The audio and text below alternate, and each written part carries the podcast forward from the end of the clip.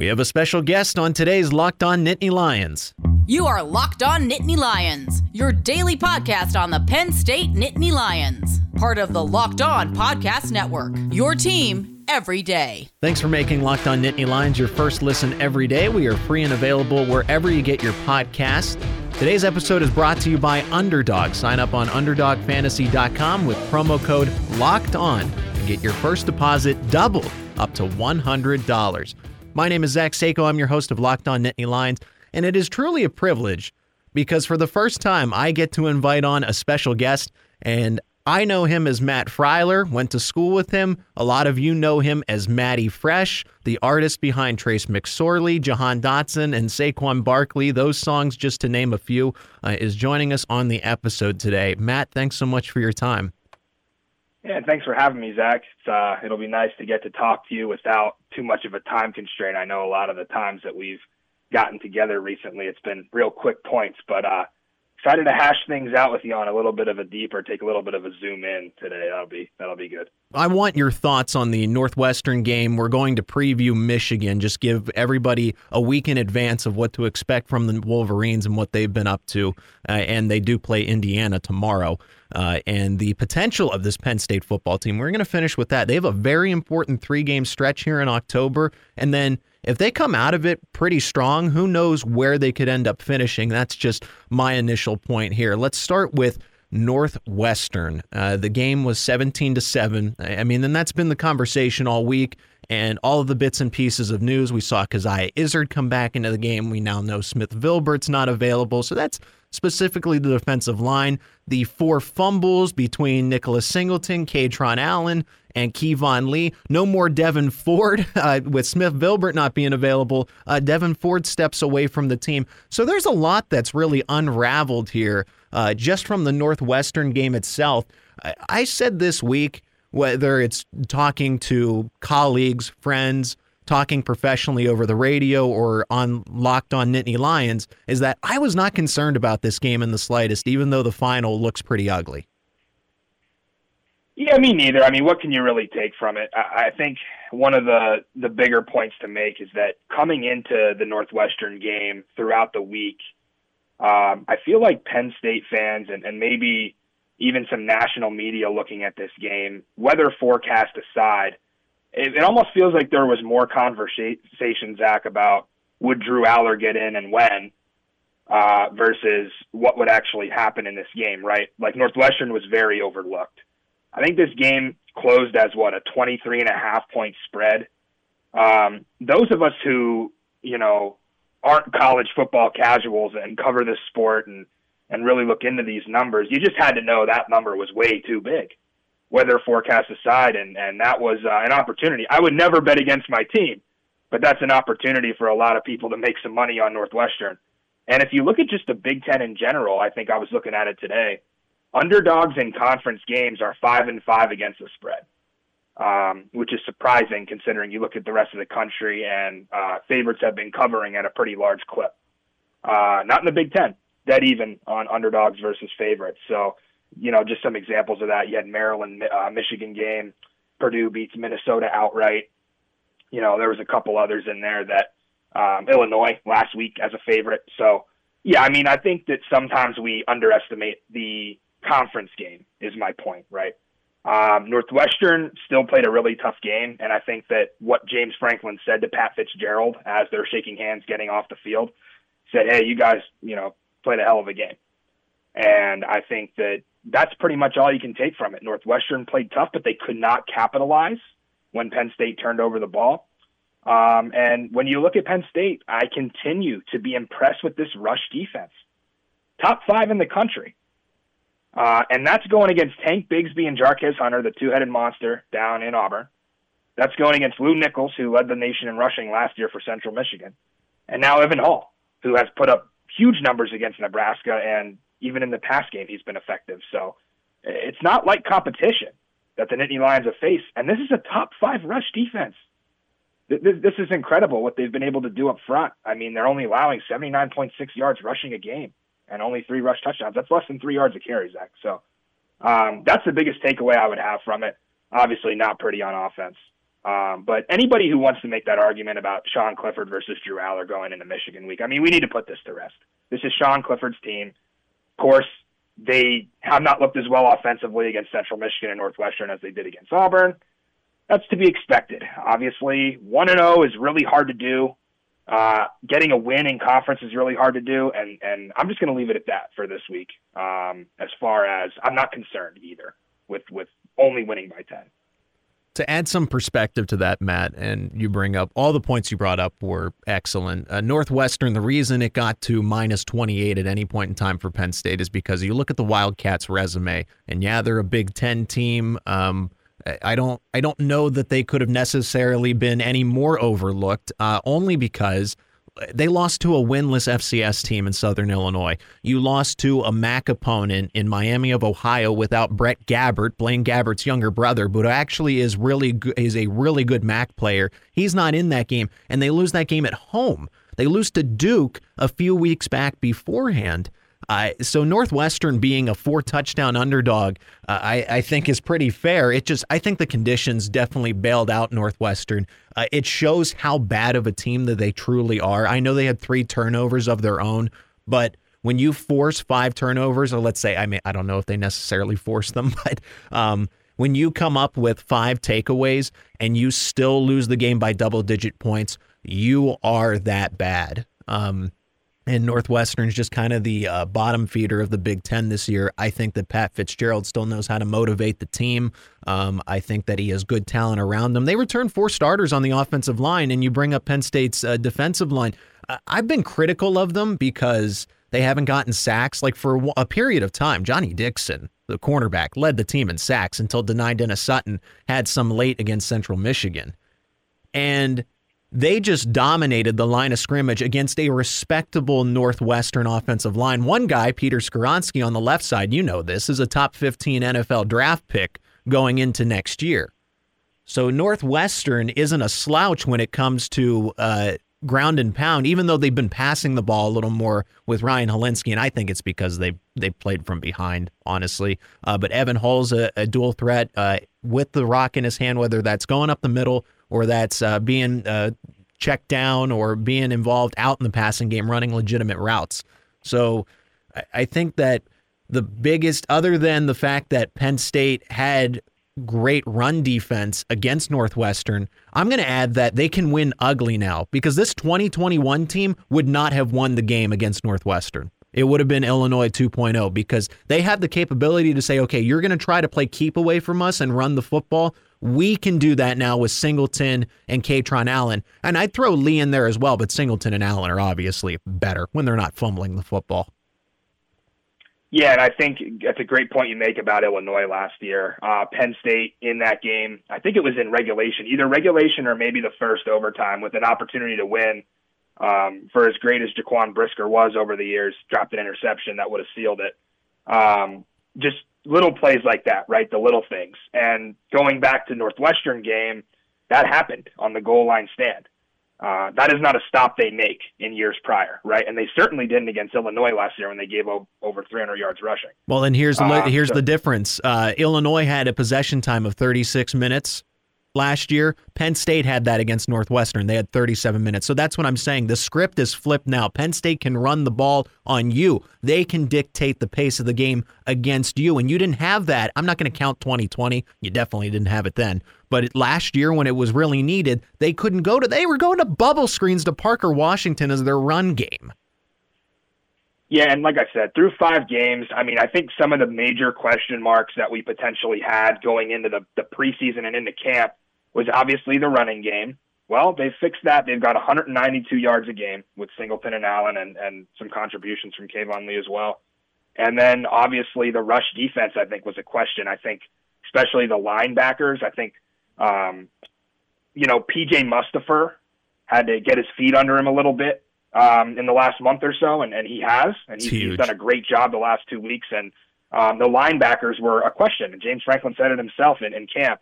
And I, don't really care who your linebackers are. If you're only giving up 79.6 yards per game against the competition that I talked about, it's not a Michigan schedule, right? Where you're playing three of the worst 10 teams in the country to open the season. These yep. are some really good running backs that they had faced. and they've done a great job. So um, for for the questions that may still remain at linebacker and, and in the front seven in entirety, this is they're overperforming in my opinion. I think PJ is at the center of it, and he continues to get better, and he's going to have to have a career game against Michigan.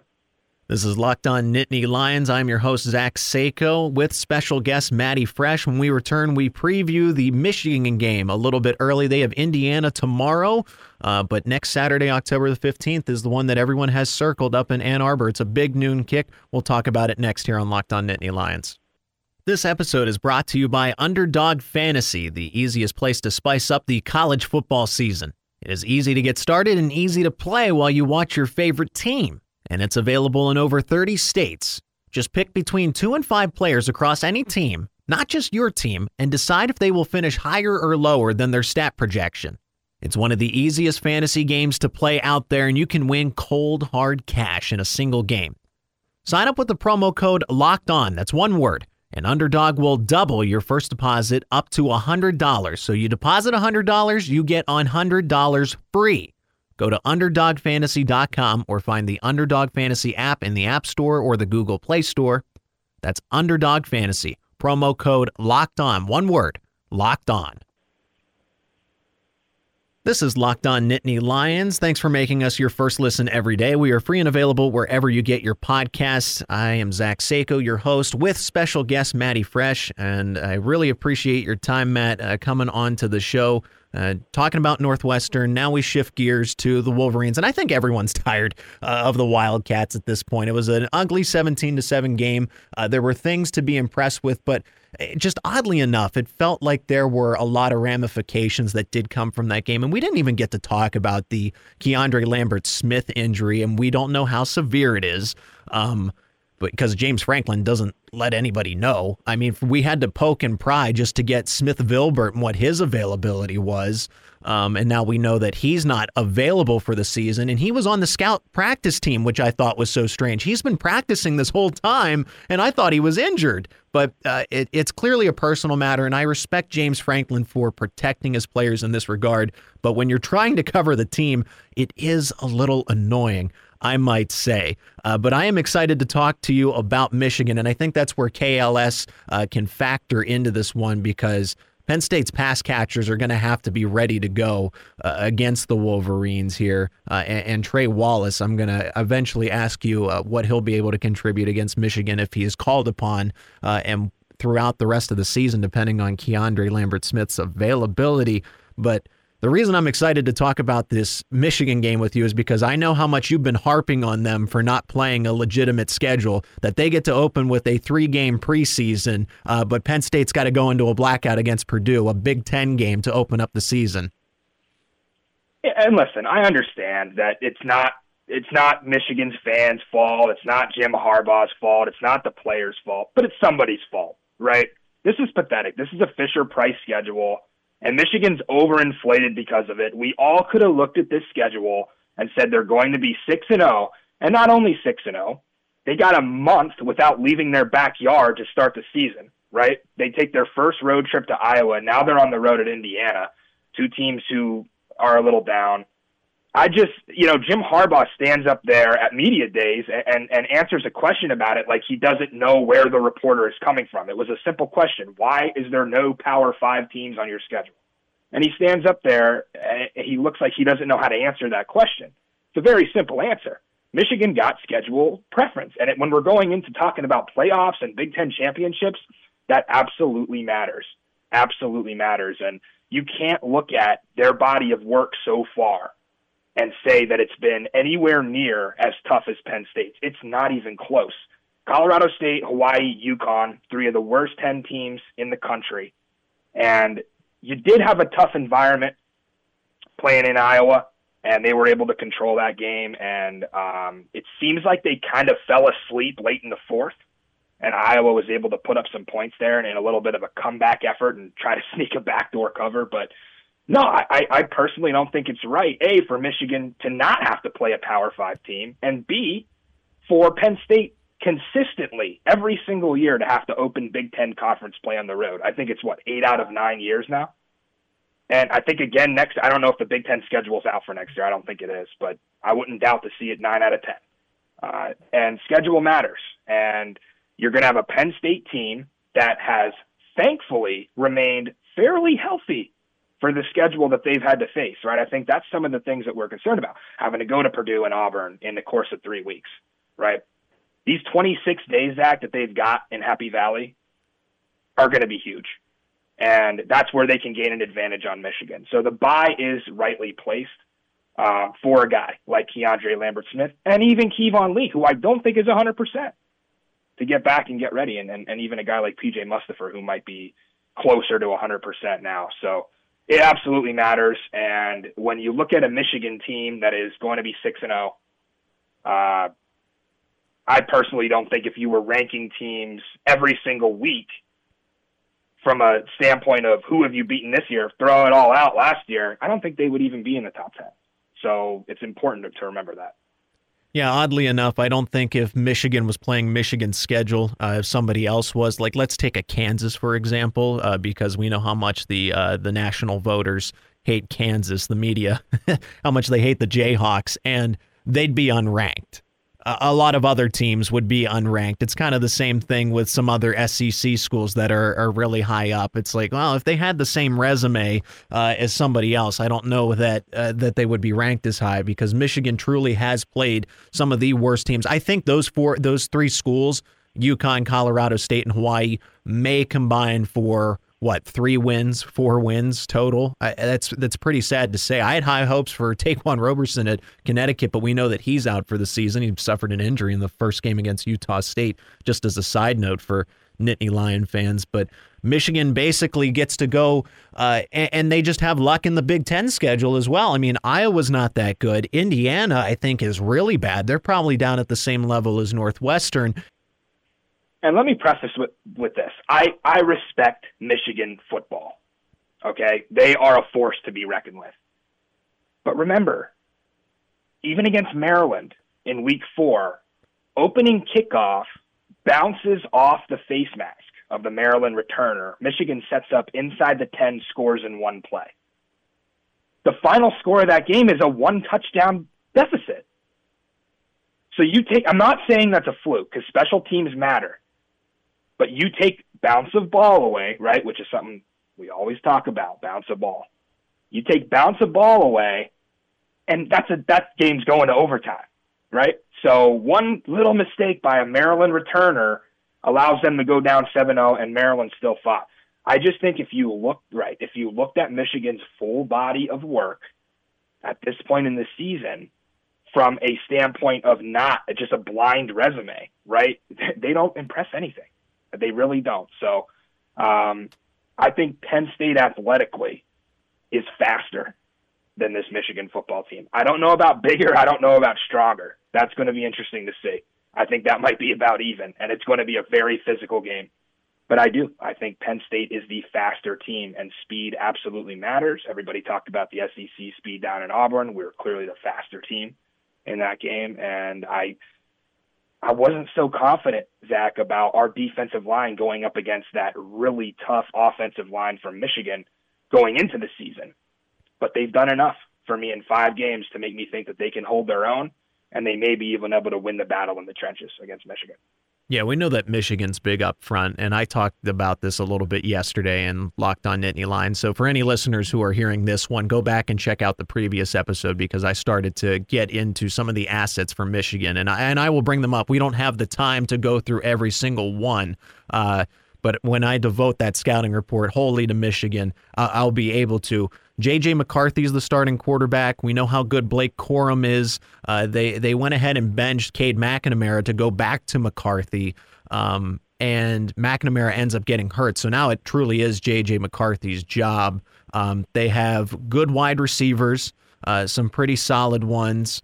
Ronnie Bell, who missed all of last year, I think he got hurt in the first game, is their leading receiver now, and and why not? He should be your favorite weapon if he's on any any team at this point in college football.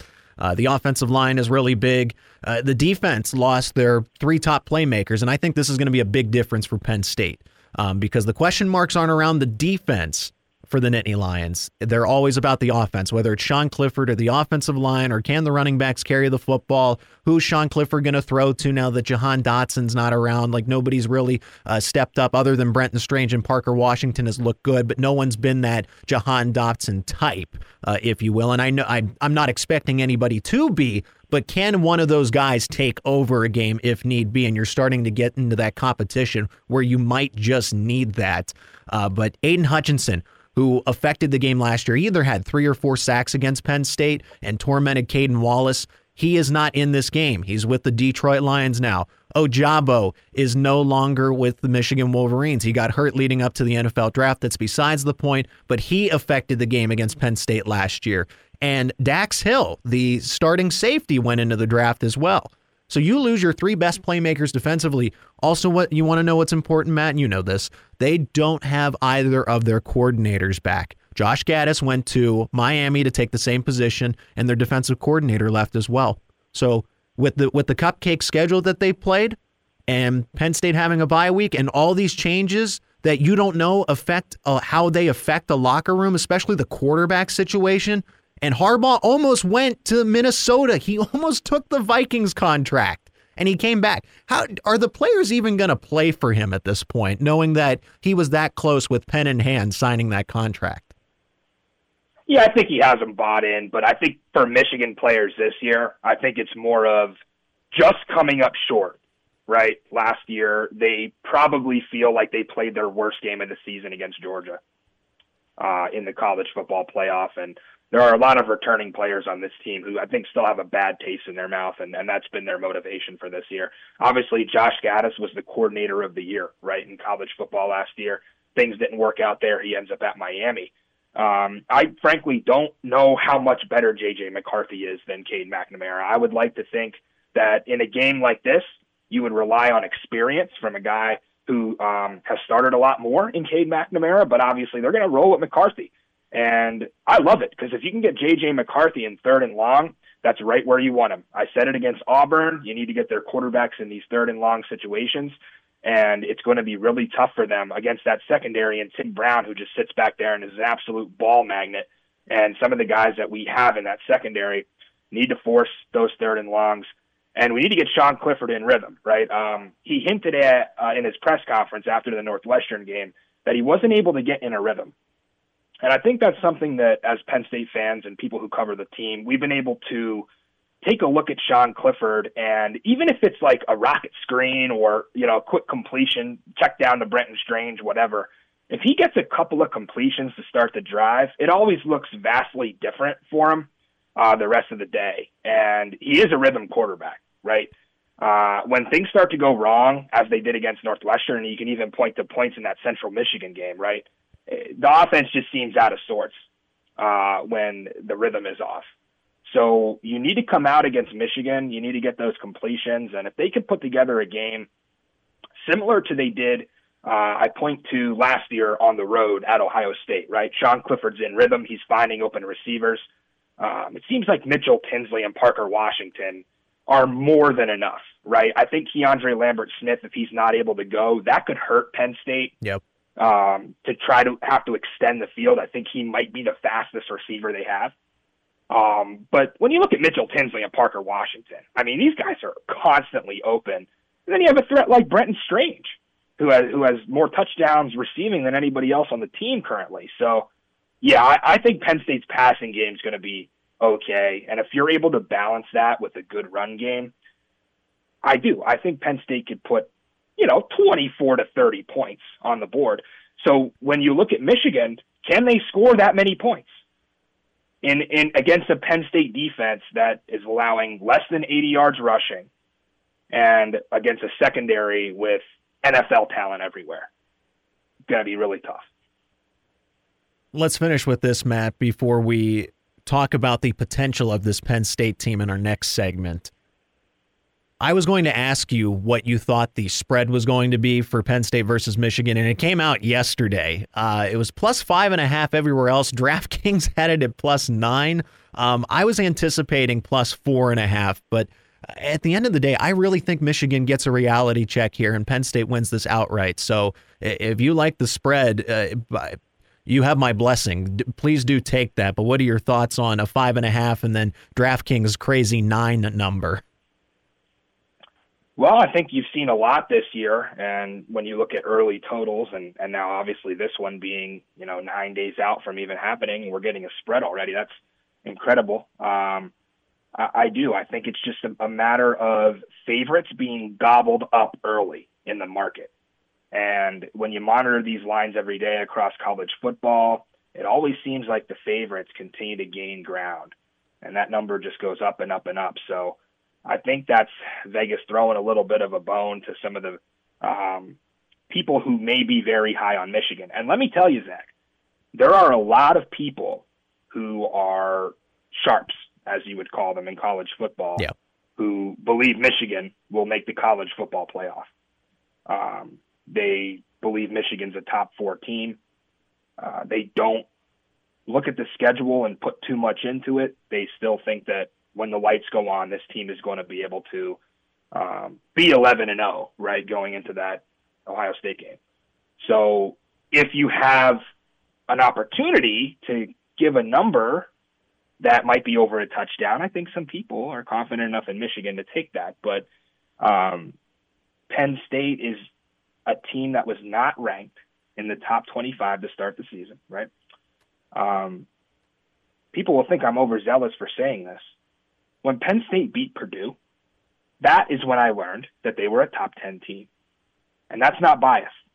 Um, if you look at the adjusted spread uh, for what Vegas did after Penn State beat Purdue, and you look at the whole picture, they would have been favored against a lot of the top 25 for several weeks on a neutral field, right? And that's all that matters at the end of the day, right? The AP top 25 is irrelevant. So I do. I think that Penn State's been underrated. While I'm not, I'm not going to say Michigan's overrated. I'm not going to go that far. I think we're going to learn a lot uh, on October 15th, obviously, but there is not a single person who watches college football that can say Penn State was not underrated. The AP now has them at 10. I still think it's a little low. I think I think seven, eight range, but you know, just grasping at straws there. But I, I do. I think that this team continues the underdog mentality, and I absolutely love it. Being a nine point underdog or whatever DraftKings opened at, I'm sure the line will settle and come back down to earth, probably somewhere around six and a half or seven, right? Um, but yeah, this team thrives on, on, on being in this position. Uh, this team should not have started the year unranked. And I think a lot of people are realizing that pretty quickly. And you teased it a little bit, but we are going to talk about the potential of this Penn State team. So, yeah, there's Michigan on October 15th, the next game with the bye week here. Uh, Minnesota, Ohio State, Indiana, Maryland, Rutgers, Michigan State in that order. Uh, I am Zach Seiko, your host of Locked On Nittany Lions with special guest Maddie Fresh. When we return, we talk about that next, what this Penn State team is capable of. This is Locked On Nittany Lions. I'm your host, Zach Seiko, with special guest Maddie Fresh, Matt Freiler. Matt, thanks again for your time. Uh, we've recapped Northwestern. We've previewed Michigan a week in advance, and and now we get to focus on the long term of Penn State and where they could finish the season. I, I saw yesterday that there was a report that analysts are putting them in the Orange Bowl. I think it was Brett McMurphy of Action Network had them in the Rose Bowl, which I thought was pretty interesting because that means that either you expect Penn State to finish above a Michigan, for example, and Ohio. I think Ohio State's obviously is still the clear cut favorite uh, to win the Big Ten East and the Big Ten championship, meaning that they would be in the college football playoff. But then a guy like Brett McMurphy, who I respect his work a lot, means that Penn State would basically be the second best team in the Big Ten, and that's how you get that Rose Bowl invite there. Uh, when when the season started, and you started to talk about how this Penn State team, you knew that they were a top 10 team after the game against Purdue. Uh, I didn't know that was the case either, but I thought this team could finish 10 and 2 before the season with Michigan and Ohio State as losses. But now I'm looking at the schedule again, and I think Michigan becomes actually a very winnable game. Ohio State for me is still that's that's going to be tough, even though it's in Beaver Stadium. I hate that it's not the whiteout. I hate that it's not going to be a night game. That and that's assumed, folks. Uh, and from what we know about the World Series on Fox and uh, ESPN not picking up the game right away, and since Penn State went ahead and made Minnesota the whiteout, it's kind of safe to say that Fox is going to make this a big noon game between Penn State and Ohio State and send their broadcast crew over on October 29th. Uh, regardless, that atmosphere would have helped against Ohio State. I'll, I'll, I'll still take it because it's a fun time, and Minnesota's a lot better than they've been expected to be. But now I see Penn State finishing 11 and 1 because I, I still can't bring myself. Uh, I, I know it's still weeks away, but I can't bring myself to put the Nittany Lions over the Buckeyes right now. Uh, do do they have a chance at 12 and 0? Is it is it even possible this season, Matt? Well, listen, everybody's going to accuse of, of homerism, and I'm sure a lot of the people listening to this podcast are Penn State fans anyway, so I don't really care. I'm, I'm going to say it. I, when healthy, there are maybe five or six teams in the country uh, that could beat Penn State right now, and those are Alabama, Ohio State, Georgia, Michigan, Clemson, and, and you could probably throw Tennessee in there, right? Uh, I I would like to say that even though it's not a whiteout game, that a lot of people are going to be in white anyway on October 29th. I think I think it's supposed to be um, the stripe out. You don't think the stripe out's going to affect Ohio State the same way at a noon kick? See, I got a pretty strong take on that. I don't understand why Penn State athletics did this. Right? Because you had I understand corporate sponsorships, right? And we remember back in 2016 our sophomore year, that a second whiteout happened against Iowa, right? Because James Franklin called for it a few weeks after they pulled off the miracle against Ohio State. And it became a second whiteout. And I don't think athletics was too happy about that because I think the corporate sponsorships are in play and there's a lot of things that maybe we don't know about on the surface where you can't do a second whiteout if you would have let that game open and not said it's a stripe out or not given it a theme and just said, hey, we're playing Ohio State, it becomes your second whiteout, right? And Urban Meyer has even said himself how many points it's worth, right, for Penn State to be in a whiteout. Yeah. Um, let me just say, I think we mopped the floor with Minnesota. Minnesota's not a good football team, guys. Everybody's been talking about Minnesota all year. I'm tired of it. You talk about a bad schedule with Michigan. Minnesota was arguably even worse. They play nobody either. And Michigan State is down this year. They're not a they, they're a team that fell back down to earth and crashed back down to yep. earth. Minnesota is not going to win the Big Ten West. Minnesota is not that great of a football team. We all finally saw it against Purdue. I don't worry about Minnesota. The only reason I'd worry about Minnesota is because this team has a tradition of not bouncing back very well. So if you do lose against Michigan, maybe that becomes a problem. But Kirk Ciarrocca introduced his offense to Penn State already, so they're not going to be fooled by anything. That's a good point. Um, that's good. Interesting spot, right, for Ciarrocca to come back in. I'm sure he's going to have his guys fired up in the whiteout, as one Matt Limegrover did, vice versa, right? When Penn State played against Minnesota, and it was a, a big deal with Limegrover being at both schools as the O line coach, and now we get the same thing with Ciarrocca. So always an interesting dynamic against against Minnesota. Listen, we're faster, we're bigger, we're stronger. I would say we win that game forty to seven, but you look at Ohio State. Let me ask you: Does Penn State have a better chance to beat Michigan or Ohio State? I think they have a better chance against Michigan, if I'm being honest. That's my opinion. And I though. think that's I think that's a consensus, right? And I'll play devil's advocate. And I'll just say that if you play Michigan close and you stay healthy and you come into your whiteout and you don't let that get to you, even if it's a loss, you take care of business with Minnesota, I think that there's a ton of momentum. And I don't think we're going to end up getting the same result as we did in the 2016 season, but I do think that this schedule has paralleled it, right, in almost about every way. And remember, that's a season that Penn State took their lumps. They lost to Pitt in the non-conference and then took a lump at Michigan, a big blowout loss, yeah. before they responded and, and ran the table. Um, I I just feel like C.J. Stroud playing in front of that kind of crowd. Remember, he's not faced a uh, I'll say a whiteout. Let's just say a, a Penn State. It's going to be louder. Yeah, it will be. Or just as loud, or just as loud as Minnesota. Yeah. Right. Um, people might not realize that. They think maybe the whiteout um, is going to be louder. It's it's going to be louder at Ohio State, right? That's no secret. It doesn't matter what time of day it is. It's going to be louder. Um, so C.J. Stroud has never faced that, and that's going to be really tough for him. Uh, it was tough for Dwayne Haskins. He escaped it. It's been tough for a lot of the um, Ohio State quarterbacks over the years. Obviously, J.T. Barrett had fits with it. So Justin Fields never had to face it, right? No, never in his empty, empty stadium. The cutout, the cutouts didn't bring the same noise. Exactly. So yeah, you put C.J. Stroud in front of that crowd, and you match it up with a secondary like that. That's going to be interesting with Jackson Smith-Njigba not really playing much at the beginning of the season, right? And that that's going to be his first real test. Um, so I would play devil's advocate and say it's about 50-50 okay. of which one of those games you have a better chance in. Now, obviously, history would tell you that Penn State will lose to Michigan, then they will lose to Minnesota.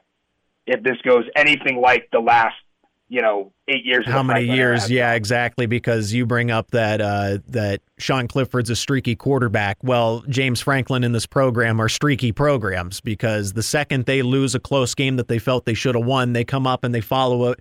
It, they follow it up with a even bigger loss, Ohio State to Michigan State, uh, and then Iowa to last year Illinois, even with the bye week in between. Like they they need this Michigan game uh, to set, and that's and that's what happened against uh, Ohio State. Look what happened in 2016 when they beat Ohio State, and they just went on the winning streak until they ended up losing the Rose Bowl against USC, which is basically a home field advantage for the Trojans that year.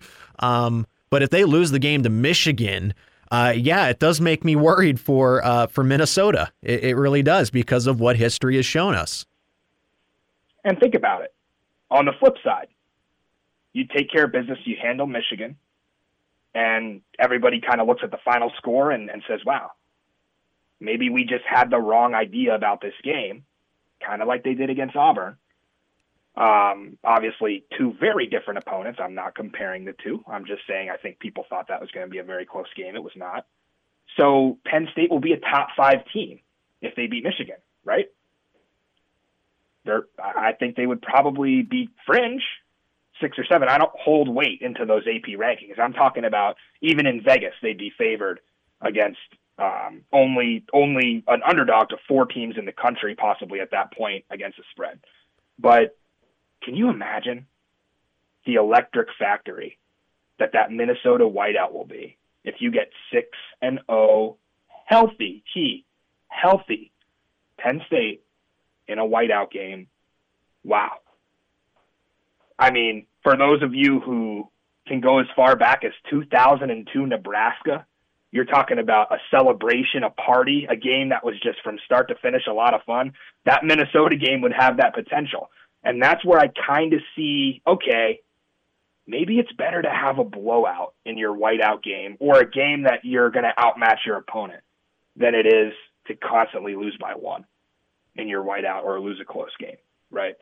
Um, maybe it was the right move. We'll have to see. But it all begins this, you know, upcoming game against Michigan. It's going to tell us a lot about the season, Zach.